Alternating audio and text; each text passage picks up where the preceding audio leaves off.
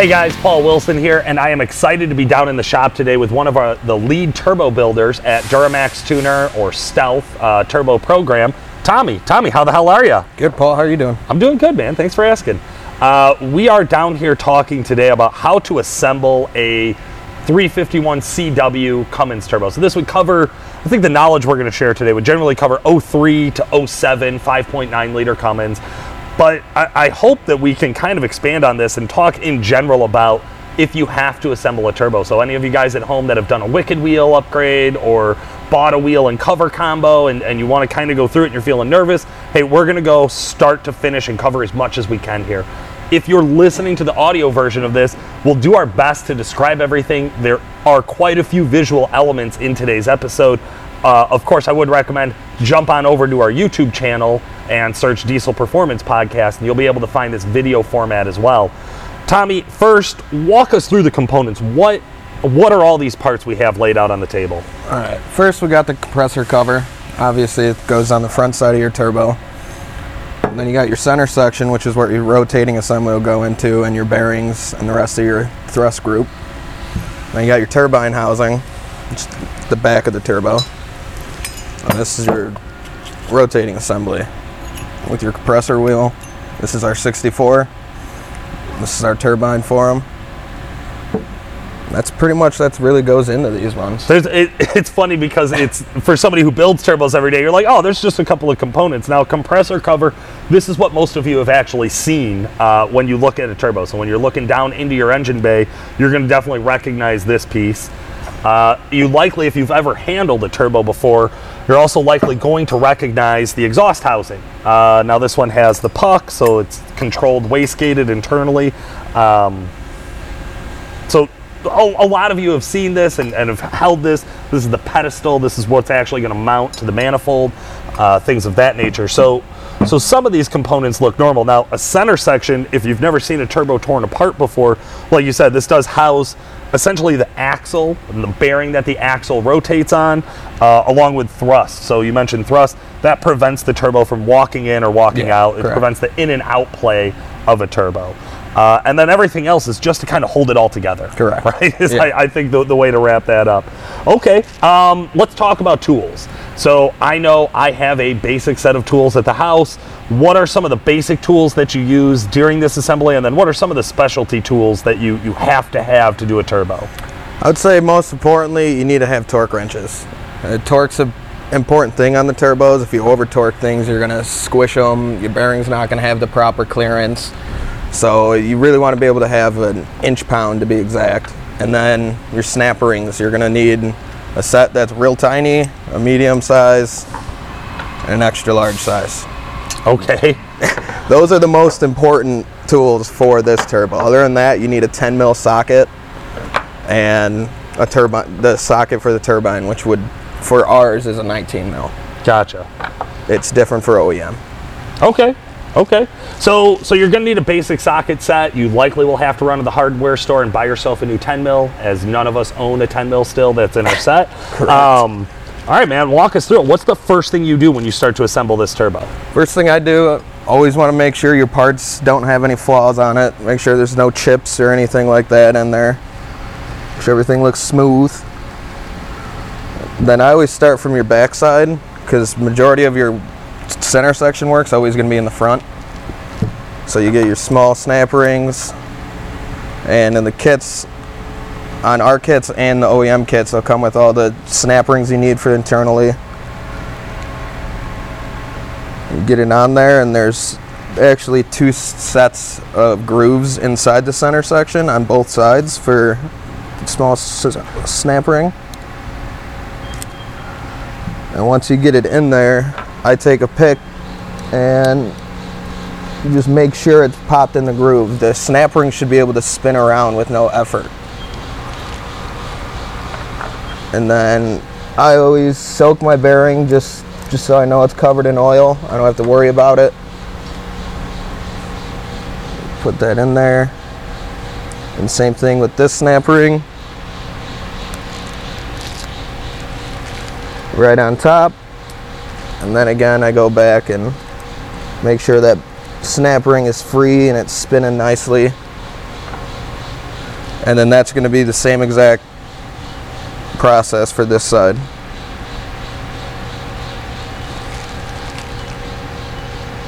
Now, you've been doing this for some years. You're one of our most experienced turbo builders in the shop. Um, how long did it take you to really be able to kind of master something like this? Uh, took a couple months before I really got everything memorized, like without needing to look at our build specs and our process and how to do it. Yeah. So, I mean,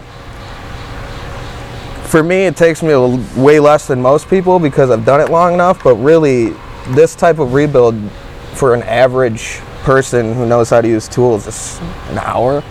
Okay. It's a very simple process on these turbos. Gotcha. So if you have a set of instructions and you're following the instructions, you're like, hey, this is my first turbo that I've ever had to rebuild, or the first turbo that I, you know I'm, I'm changing something on. It, it's going to take you some time. That's okay. Yeah, You know that's to be expected. You build hundred turbos a month. It's a little bit different for where you're at on time wise and exactly. remembering what exactly. to do. Exactly. All right. And then once you got both journal bearings in, which are non-friction bearings, you want to start with your thrust group,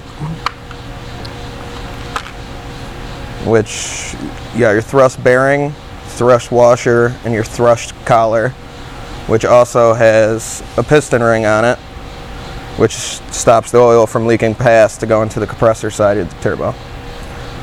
Which start with your washer, Always add oil anytime you put any part on the inside. You want it to be dry. Once you get the washer in, you get your thrust bearing. Again, don't leave any surface dry. Once you get that in, again, put a little bit of oil on there. The more lubricated, the better it is. That's what she said. Get that big O-ring right inside here. And this is an oil deflector, which goes on your oil gallery plug.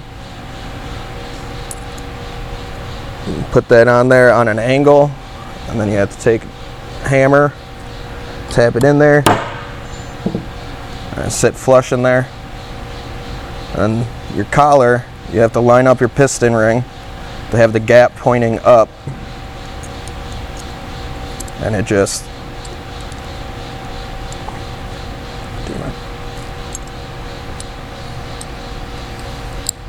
clicks right in. All right, so we're working on the center section. We've already put in our journal bearings. We've added our thrust bearing, uh, which again prevents the walk from in and out. Uh, and you're now sealing up with the oil galley plug to make sure that oil doesn't come out on the compressor side. Correct. Okay, good. This took almost no time. Uh, again, you know what you're doing, so you're able to kind of fly through some of the steps here. But none of this was wildly complicated. There wasn't any like big hang-ups. It, No, the only the biggest annoyance for a newbie wa- is going to be the small snap rings inside the center section. Really? Yeah. Okay. Because you don't got a lot of you you can't really see in there, so you're kind of mainly feeling the just the feeling of the little groove when it clicks in. That's pretty much what you're feeling for. Gotcha. Okay. That's the most difficult part on these. And then the oil gallery plug's got to get pressed down a little bit. So just get a anything that will fit around the collar will work. This particularly is a one inch socket. And you just give it a good little hit. Then you take your big snap rings, well medium, sorry, and then put that in there. And you always want to be sh- safe, so go and tap your corners to make sure it fully seated underneath. And that's the full fully built center section. That's it. Yeah. Too easy. All right. All right. So, guys, again, if you're at home and you're listening to this, um, we've put together pretty much the entire washer kit. Uh, so the accessories kit that generally you would you would associate with a rebuild, they're at this point almost completely installed. Some of the key takeaways I got there was oil everything, Yeah. uh, lubricate everything. There's you, you, you no, we're not pouring gallons of oil over it, but like you you you're not going to have any dry surfaces No. as you put this together. No. Okay. I at my actual workbench I use a little applicating brush that I keep a little cup of oil, and I normally I'm painting everything with oil as I'm putting it in. Gotcha. All right, awesome, man. What's next? Uh, next, you're going to move on to your rotating assembly, which I got a little little stand that I made that'll hold the center sections up because you have to slide the center section in. And the last piece that comes in your kits are going to be your nut that holds the rotating assembly and the piston ring for your turbine. It just slides down on it. Again, have your open spot pointed forward and just push it down onto it. It'll slide right into a groove. And then this is a heat shield. Slides right over. And you just want to slide it in. You'll hear a click. If it spins, you know it went in. Push a little back on it. If it felt it click again, you know it's slipped in. Then you want to take your compressor wheel. Obviously make sure your compressor wheel is not damaged in any way. You don't want to have to pull it back off. And on our turbos, our balance marks, we go based off our compressor wheel. Our design on our wheel is how we judge it. One blade does not have our stealth logo, so we know that's the compressor side balance mark. And then we have a mark on the turbine side, and those are the lines you go for to line them up. The lining them up is a big factor because if it's not lined up, you're out of balance, and once you're out of balance, you're going to start making contact with the cover. And this is the biggest torque spec that's important.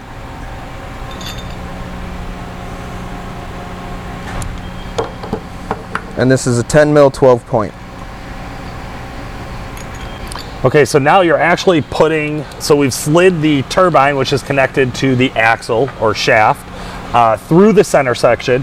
We've now added the compressor wheel to that, and you're now actually talking about torquing down the nut that holds this these three pieces together: the shaft, the turbine wheel, and the compressor Yes. wheel. Okay, uh, what's the torque spec on this one? 165. 165. Okay. Um, and now, to, before you do that, you actually line up the turbo. So there's a mark on the compressor cover or compressor wheel. There's a mark on the turbine Yeah. wheel.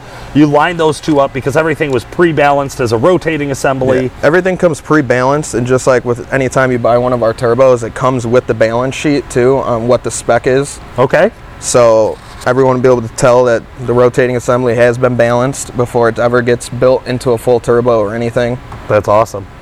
Okay. Perfect, man. Let's uh, let's get her tight. And then on these rotating assemblies, they're cross, they're left-hand thread. So don't crank it on right-handed, or you're gonna Yeah. destroy your shaft. Righty tighty, lefty loosey doesn't count for this, Yeah. uh, and that's because the turbo spins. Yes. So if the turbo is spinning essentially in a in a in the direction that would generally loosen a nut, we want that's not good. That's not going to help Yeah. us. Uh, so we reverse thread them so that as it spins at super high velocity with all that torque and pressure, it doesn't it back tight. the nut off. Yeah. yeah, Keeps, it tight. And then for lining it up, the process I go with, I normally keep my turbine side marked straight up. So when I come back with my ratchet with the 19 mil socket, I can hold it. I know that mark's straight up because that's where I left it. And then I got my torque wrench at 165 inch pounds. Bring it up.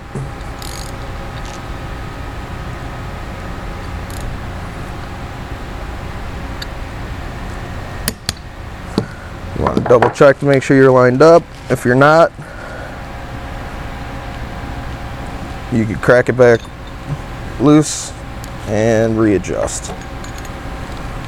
It's not the end of the world if it's not perfect for a shot.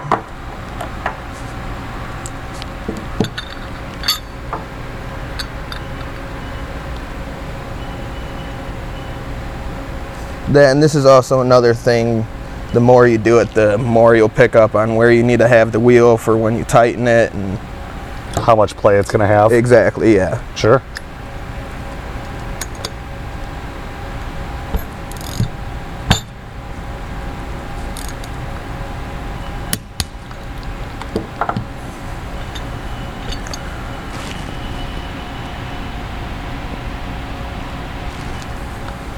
just a little bit.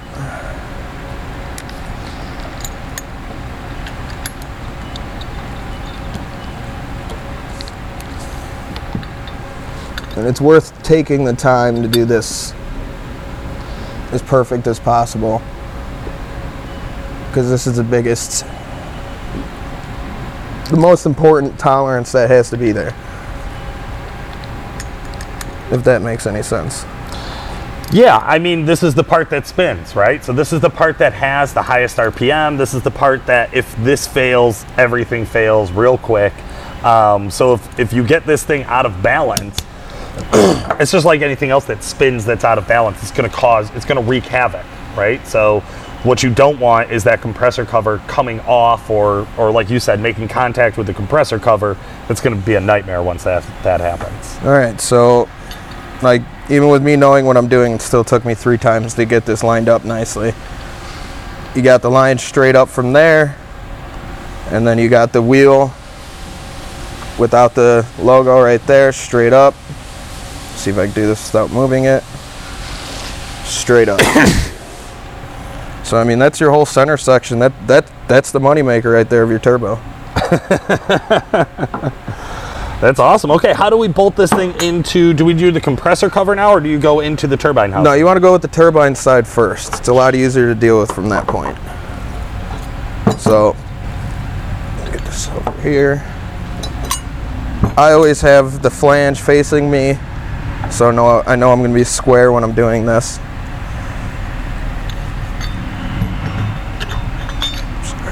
So you clamp, put your clamp on first.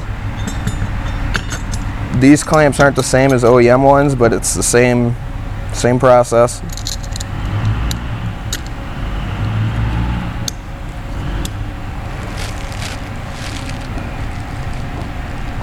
Get your nut on there.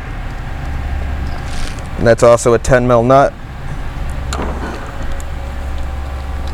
I start it with just a ratchet, just so I can get her snug.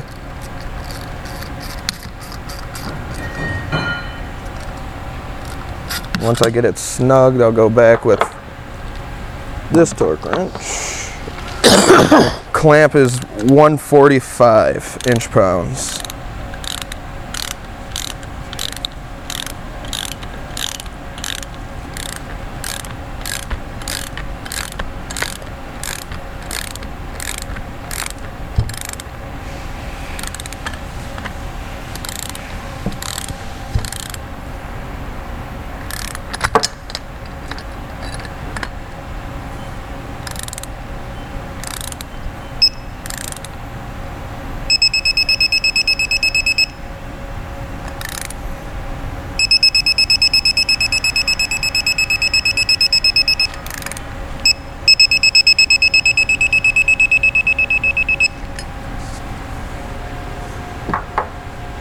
That's putting your turbine housing on. That's Simple. pretty easy. Yeah. Yeah. Okay. One clamp. Get One it down to the right yeah. torque spec, and you're That's moving it, forward. yeah. Uh, does that torque spec change if you're doing stock? No. No. Okay. Nope. Our torque specs are based off OEM. Nothing crazy. It's keep it simple. It works. Yeah. No point in changing it. I like that. On our stealth though, we actually put an O-ring in the covers to seal them. OEMs they do not. OEM 5.9s leak out of the covers. In case you guys wanted to know. We find that with a pretty much across the board on oh, whole Oh, yeah. set turbos. Is Holset all the way turbos, across. We pull brand new OEM turbos, put them up to a boost tester, test the front of them, plug up the back of them, Yep. and find They the leak. leak right out of the cover. So awesome. This is your big snap ring. This is what actually holds your compressor wheel cover on. Sorry. You're gonna want to bring it on to the side here, and you're just gonna walk it around, and you can let it slide down, just like that. With your cover, the easiest way to line up where you're gonna do it at is go based off your wastegate arm here, Okay. and then this is your wastegate mount for the cover. So the easiest way is just to line it up. If you look directly down here, you can see the wastegate arm is in between it. Once you get down there, Make sure your wheel spins. There's no contact. You don't hear nothing. None. Grab it, two hands, flip it over.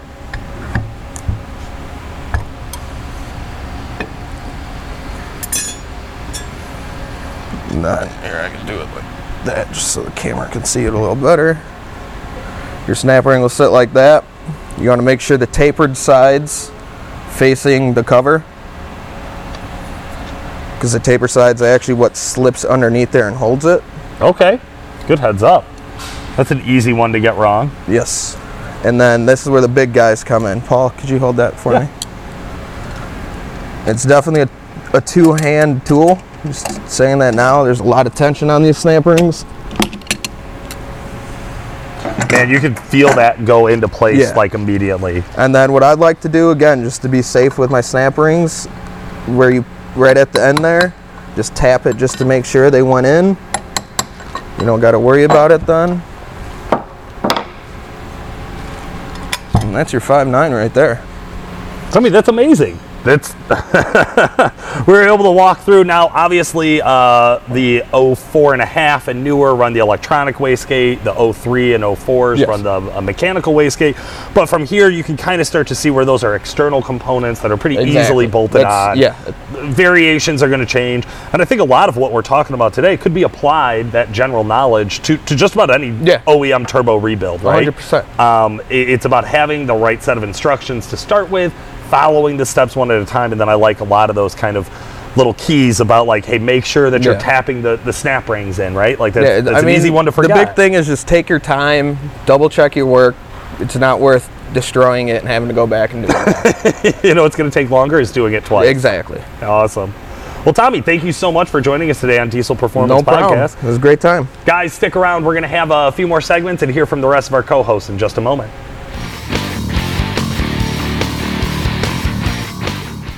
All right, Sean, how you doing, man? Not too bad yourself. Living the dream. Every day. So we've been getting a lot of calls, a lot of inquiries and whatnot about uh, failed TCMs. And uh, one of the things that is unique in this industry is uh, the wrath. You know, things kind of kind of go in spurts, if you will.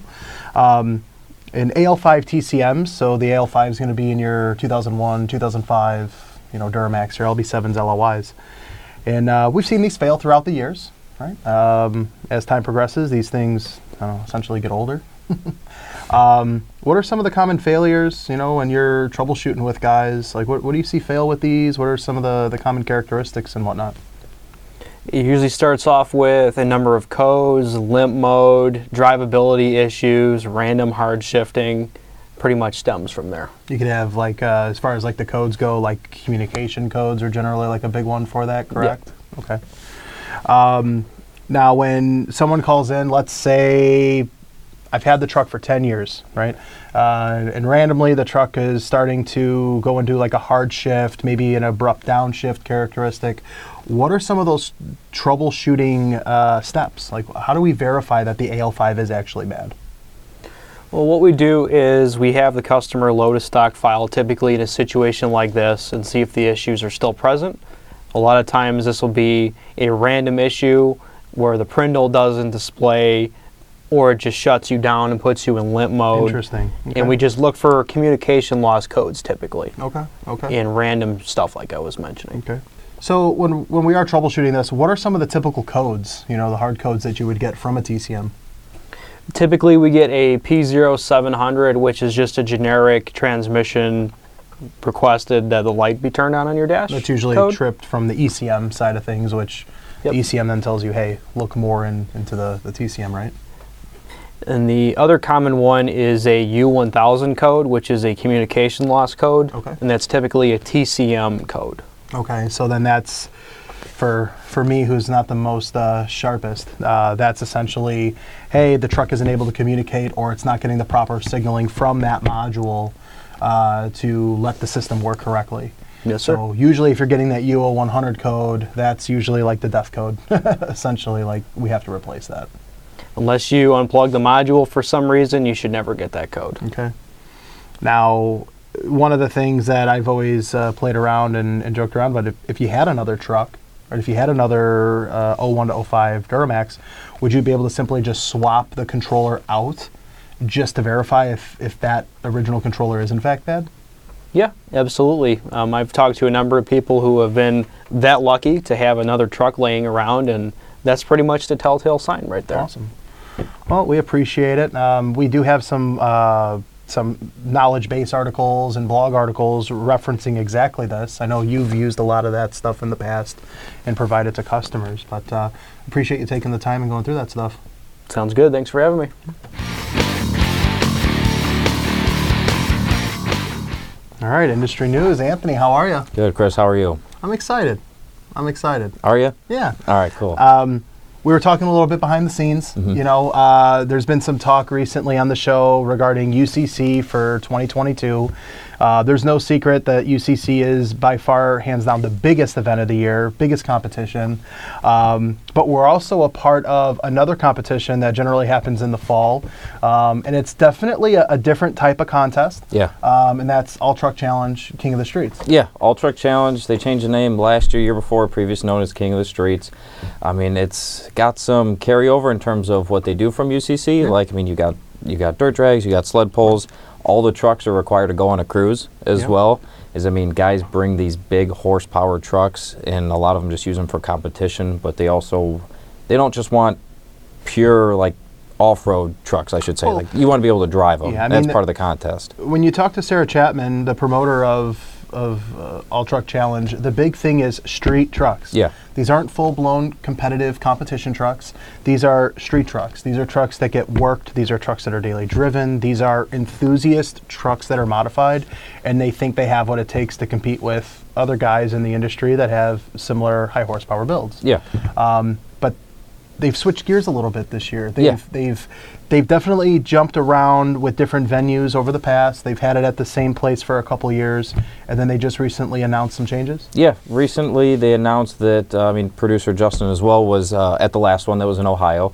They are actually going to Delmar, Delaware. So, I mean, quite the jump. Delmar, Delaware. Delmar, Delmar, Delaware at US 13 Dragway. Okay. So, I mean, you talk about a change. Like, that's not one state over, that's No. not, you know, a town over. Well, like, the thing that's unique ways. about the thing that's unique about uh, being out east like that, y- there's five, six states that are in the same distance as what it is to be in the state of Illinois. Yeah. You know, so hop and a jump for sure. But you know, then again, there's a lot of the the promoters and the setup uh, people that, that handle this event are from out that area. Yeah. Um, are they going to be able? Have they talked a little bit about? Is everything going to be at that event? Yeah. Or at that uh, fairground, more or less, or Everything is going to be there. Everything they did uh, previously in past years, it's all going to transition over. They have because if you go to US 13's website or the Dragway's website, they have a dragway and a raceway. So like they have a circle track, they have a drag strip, there's a dirt area. Oh, wow. They have everything there, um, and it's I mean. A lot of the names they're starting to slowly list out competitors Okay. that are. I mean, same thing with UCC. As people get registered, big names come through. They post them on Facebook. So if you look up All Truck Challenge on Facebook, you're going to see Josh McCormick, who uh, we're friends with. it- from last year. Yep, reigning champ from last year. As far as I know, we're going to be back out there. Okay. Tim Mahoney with our 06 Cummins. Um, and then uh, Mario D'Angelo, who's got a 12 Power Stroke. Yeah, who yeah. I've seen friends with him on Facebook. See a lot of videos. Um, works with Maryland Diesel Performance. We, He's got uh, a pretty nasty truck. We interviewed him uh, before uh, All Truck Challenge 2021. Really good dude. You Yeah. know, really excited. You could tell that uh, he has a lot of passion backing that up. One of the things that I thought was really interesting in kind of uh, bringing up All Truck Challenge was one of the competitors of 2021, one of our friends over at the shop, uh, Gordon Lindemood. Yeah. There's uh, a post that's going around. It was being shared by All Truck Challenge Yep. in his competition truck. Yeah, in his competition truck, like this also redefines street trucks. Yeah. Where was he making 2100 horsepower Yeah. on his truck, and he was out cruising around in the dually plowing snow the and other a day. nine foot blade Western Unimount plowing, you know, a few inches of snow. This is a truck. He's on. It's a dually 06 truck with street tires still on it. Yeah. You know, and just a nasty single 85 millimeter charger and out working the truck. Like who does that? Ah, Gordon does. That that's who. It's it's nice to see like e- even our competition truck like that. If we go to sled pulls or we gotta run out and get a head machined or something like that, like that you can you can load up a trailer, you can drive the truck around. Yeah. It's a street truck. It's not just competition only, and it's nice to see that. I mean, I think his Instagram post might have blown up, or on TikTok too. I knew it blew up on TikTok, but it's nice to see that being shared and everyone being encouraging. I know we were all commenting on there like, "What the hell are you doing?" Like that looks nasty, but it's nice to see all that kind of come together. And I think getting everybody in that new venue, it's just like UCC. You get get everybody together. Yes, it's a competition, but you all share that common or that camaraderie, and it's nice to. One of the other things that I, I'm really excited for All Truck Challenge 2022 is they are getting some sponsors on board this year. That was one of the things when we were talking to Sarah Chapman in 21. Uh, it, it was a goal that she had to get sponsors to help promote that competition, um, and it seems like you know they're they're starting 22 off right with uh, getting some of those sponsors. So uh, there's going to be a lot more to come with All Truck Challenge, King of the Streets, as well as you know UCC as time progresses. So I'm sure you're going to have more info for us in Yeah. uh, weeks to come. Absolutely, Uh, we appreciate it. not a problem.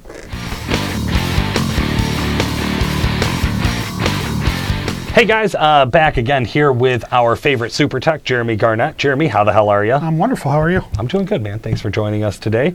Uh, we are in the studio and we were just talking about some of the different uh, trucks and jobs that you've been on. And I know that there's a really, I think, interesting one uh, that just came up recently. So lay it on our, our audience. What is the truck we're talking about today? Yeah, um, it's a 18 L5P. Uh, I talked about a little bit about it a few weeks ago, but now it's a whole different issue. Okay. So um, we did some other stuff to it, but now it's a whole different issue. Uh, throwing check engine lights for uh, cat efficiency and Oh, stuff. okay. So um, nice big tow rig with you know 300k on it. So 300,000 and it's just starting to come up with some emissions codes. yeah. All right. Um, any drivability issues or warnings on the dash? So uh, it would go to the redu- um, when the four. It wasn't a 420 code, so it wasn't not, not your normal 420. Um, but it would actually go into reduced power, and it would tell you that it would- okay, we have 400 miles. To Oh, yeah, yeah, the 65 warning, miles an hour. right, you know, right. so um, that's the message he was getting, and he is an over the road trucker, so. I mean, an 18 with 300k obviously drives it. So All right. fully emissions attack too. So I mean, it's like I, And, and it hasn't had an issue until now. no, no issues till now. Okay, so 300,000 miles, he's using it the way these trucks are meant to be used. Yep. He's over the road, he's hooked to a trailer all of the time. Right. um, so he's working the truck and it's it's just finally now it's it's having a mechanical issue, I take it. What, Exactly. What did you use for diagnostics on something like this? How Um, did you find the problem? So on this one here, we um, scanned it, you know, came up with the codes on it, and then um, previously, like I said, it had a knock sensor issue. So uh, we had to go ahead and put a knock sensor in it first. You know, you had to fix that, Yeah. fix the knock sensor, and then uh, it still kept throwing a threshold code. So just go through the diagnostic procedure on ALLDATA. Um, see. Diagnose A to get rid of B, you know. So uh, that's kind of how we did it, and then we determined that it ended up being the efficiency was just bad on the cat. So Gotcha. Okay, so is that uh it comes down and gets replaced? yeah, we so I actually took it down, uh, replaced the whole converter. So ninth injector comes out. Um, the doser is uh, got to come out because it's just it's right after it. Yeah. So and then of course the sensors don't want to come out of it. So you know 300k. 300k, yeah, Yeah. they're welded in there at this point. So the sensors don't want to come out. Uh, we went ahead and we replaced the sensors that wouldn't come out. Um, obviously, they had a new knock sensor in it, and Yep. then um, put it in, and I got about 300 miles on the truck Okay. already, and yeah, no lights, and we put it through a manual regen just Yeah. to make sure, and 300 miles later, it's ready to almost. It's about 50% or so ready to go through a new new regen. So okay. with 300k, I'm I'm happy. That's I mean, it's hard to ask for more than that Right. out of out of that type of repair. How many hours would you estimate that you got wrapped up on this this problem? Um, since it's actually newer, we haven't seen a lot of them. Um, we're a little bit more into it than we'd like. yeah. Um, I'm probably about 10, 12 hours into it. Uh, That's not the repair itself, that's just diagnostics. Right, right, Because, again, you know, it's something we haven't seen a lot of yet. you know, how many 18s, 19s that are out there with 300K? Yeah. So- yeah, absolutely. Good stuff, man. Well, thank you. I think that's a really interesting one. I always love hearing about an L5P and walking through that that process of actually repairing the emission system, Yeah. right? I know a lot of guys would run into a problem like this and they would want to jump onto the delete bandwagon. Right. For this guy, it's just not an option, folks. Uh, he- he's over the road. He's in California. He's in all sorts of other Yeah. states that have really strict emissions laws. Uh, so he has to be 100% uh, legal with it. Uh, so in this situation, it just financially it makes the most sense to right. repair the truck as opposed to trade it in on a new one. Yes, exactly. Prices. So, so, so that that's kind of where we're at. Uh, thank you so much for joining us. No, no problem. See you next week. Thanks for joining us today, guys. Uh, this has been Paul Wilson and Chris Emke. Make sure to like and subscribe, and we'll talk to you again soon. That's what she said.